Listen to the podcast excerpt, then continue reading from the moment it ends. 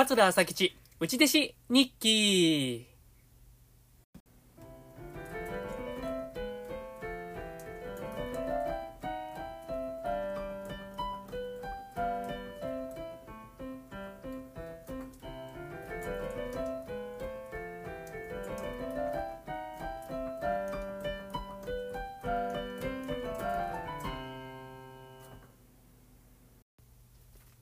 はい、ありがとうございます。桂浅吉です。えー、桂浅吉、内弟子日記のお時間です。今日も聞いていただいてありがとうございます。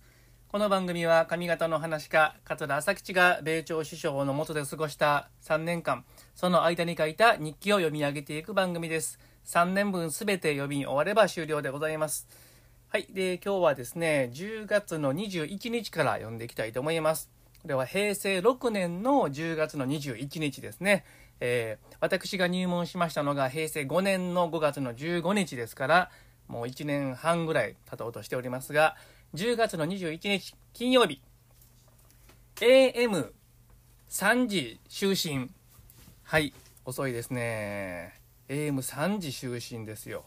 はい、えー、エーエムしちじ起床ということは、これはどういうことなんでしょうか。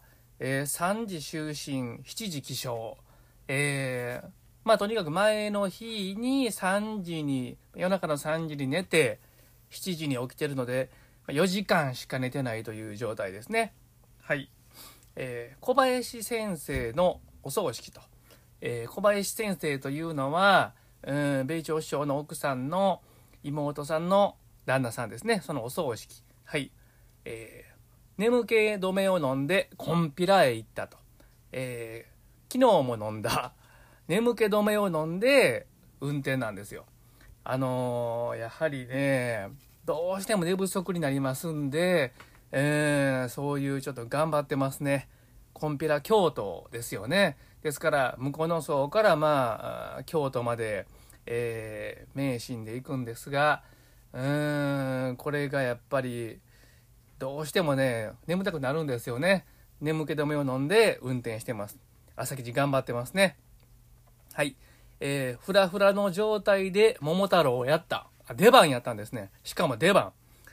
もう一つやった。うん、そりゃそうでしょう。寝不足やし、フラフラやし、ね、運転して疲れてますからので、もう一つやったと。でも間違えんとやっただけでもよかったと、まあ前向きに書いてますけれども、うん。やっぱりね、落語というのはね、なかなかその体調とか影響出ますからね。うん、寝不足で桃太郎、なかなかいいのはできないですよね。はい、えー、じゅうがつのにじゅうににち、えー、エーエムにじ就寝しちじ起床。はい、やはりこの日も睡眠時間が短いですね。うん、だから前の日コンピラ終わってから、えー、帰ってきてにじに寝てしちじに起きたということでしょうね。ごじかんですよ。はい。それしか書いてないです、この日は。えー、寝た時間と起きた時間しか書いてないですね。次。じゅうがつのにじゅうさんにち、日曜日。名古屋の豊田市へ行った。車の中でザコバ師匠の肩を揉んだと。はい、書いてますね。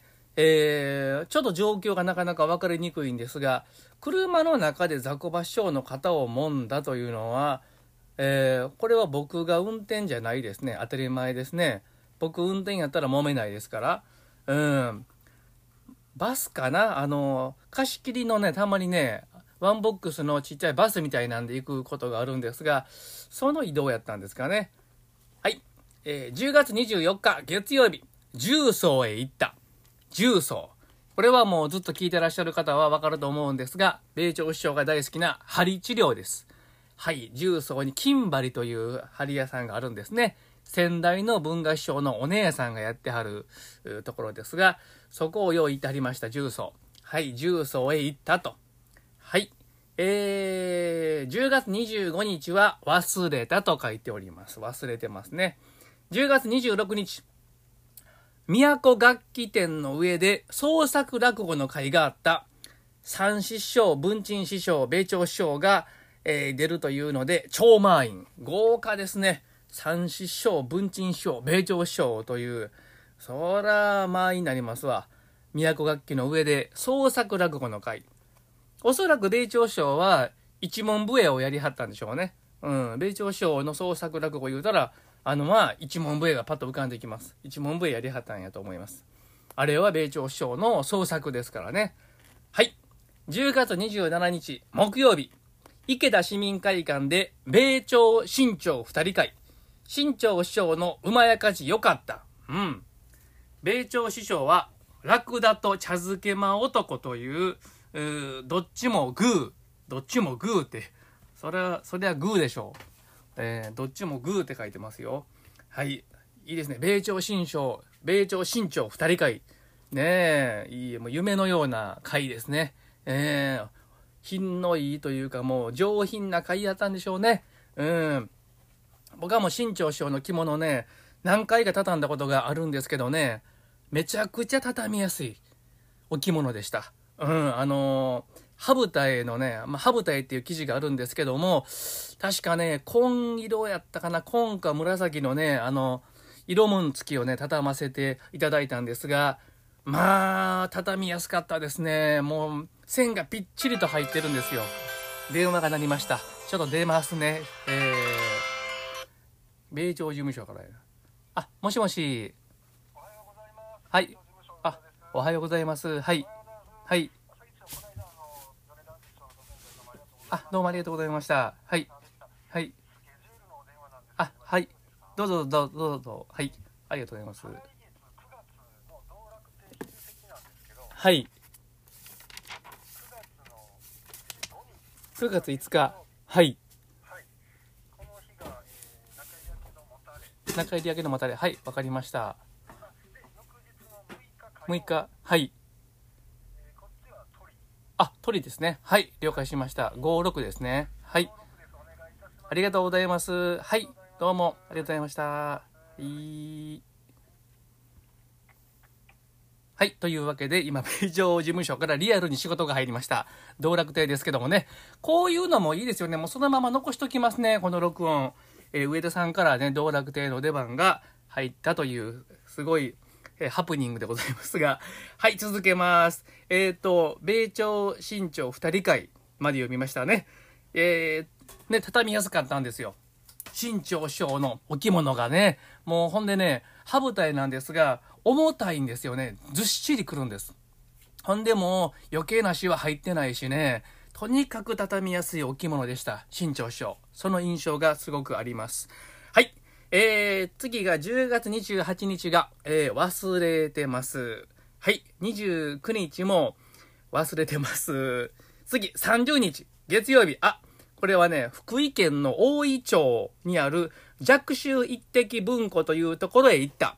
えー、これ皆さんご存知ないと思うんですが、ご存知な方はご存知ですかね。あの、水上勉さんっていう、あの、小説家の方がいらっしゃって、今はもう亡くなってるんですが、その方が建てた博物館といいますか、えー、まあ、図書館といいますかね、たくさんの本がね、置いてあるんですが、うーん、そこにね、ちょっと米朝師匠がご招待されて行ったっていうね、えー、で、僕はあの、水上勉さんからサイン入りのね、あの、本もね、いただいたんですよ。えー、そこで、お仕事をやったんですね、米朝師匠。落語をしはったんやと思います。ネタは書いてないんですが、はい。じゅうがつさんじゅういちにち、えー、重曹。はい、重曹ですね。はい。じゅういちがつのついたち、鳥居ホールで桃太郎をやった。はい。桃太郎をようやってるな、この時期。全く受けなかった。えー、ほにゃららの前でみっともない話を聞かしてしまった。えー、これはね、ほにゃららっていうのは当時付き合ってた彼女なんですけれども、見に来てたんですね。で、その前でいい姿を見せることができなかった。受けなかったと。うん。だから振られたんですかね。えー、なんであんなに受けないのかわからないと、すごく悩んでます。桃太郎は本当に悩みましたね。えー、もう本当受けなくて、米朝師匠に一回ね、聞きましたよ。あの、桃太郎、なんで受けないんでしょうかってほんまに聞いたことあるんですけど、米朝師匠が次の日のお仕事で桃太郎してくれはったんですよ。あれはちょっと衝撃でしたね。でもちろん大爆笑でえー、ああそういうことかと。もう受けないんですって言ったら次の日にやってくれはりましたね、米朝師匠、桃太郎。えー、そういう師匠ですよね。はい、えー、鳥居ホールの後豊へ行った。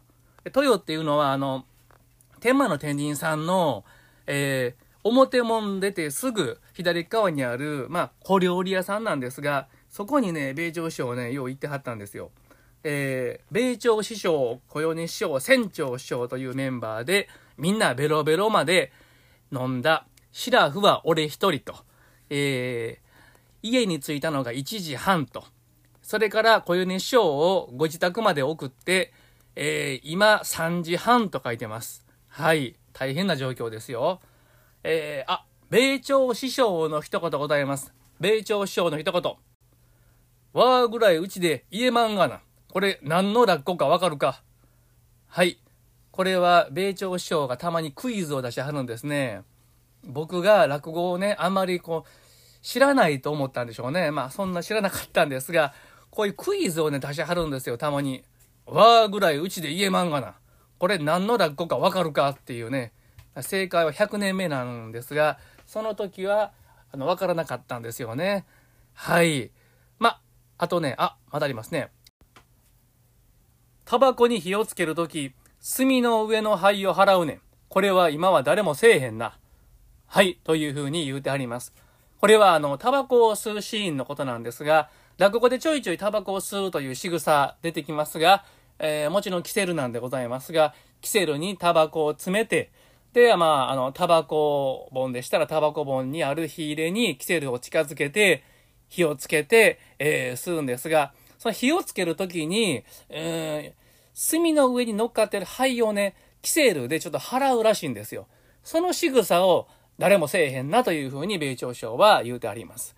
はい。えー、すごいこれ実践的なね、言葉でございますが、アドバイスですよね。えーはい、今日はちょっとハプニングもありましたけれども、えー、なんとか、あの、録音が終わりましたので、えー、今日はこれで終わりたいと思います。最後まで聞いていただいてありがとうございました。